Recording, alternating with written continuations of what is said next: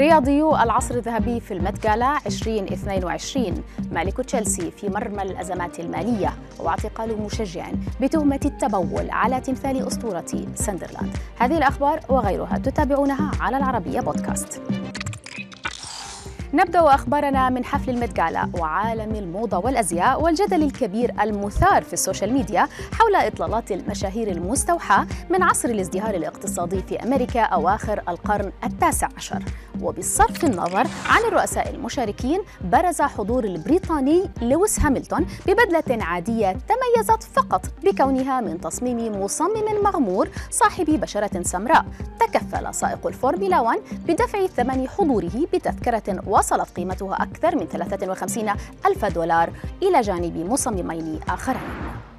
سيناريو البدلة السوداء تكرر أيضا عبر لاعبة التنس فينوس ويليامز.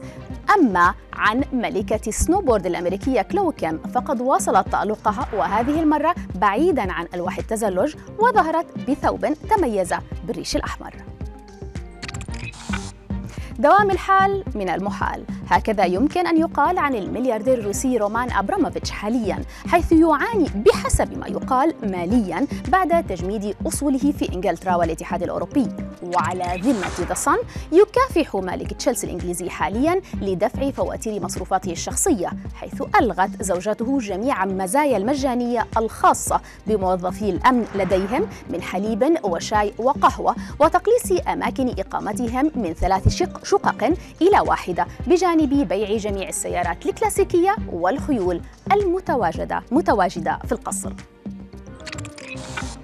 في إنجلترا ألقت الشرطة القبض على مشجع للاشتباه بقضاء حاجاته على نصب تذكاري خارج ملعب النور وهو يدندن.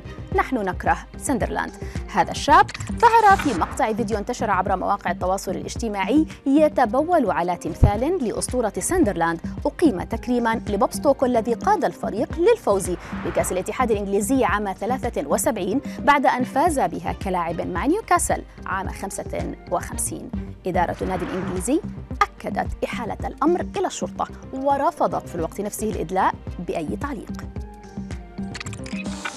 نختم مع الإسباني سيرجيو راموس ومشاركته لعشاقه ومتابعيه بمقطع فيديو وثق من خلاله كواليس رحلة السفاري التي خاضها مع زوجته وعدد من أصدقائه بعد تعادل فريقه باريس سان جيرمان مع ستراسبورغ ضمن منافسات الجولة الخامسة وثلاثين من الدوري الفرنسي.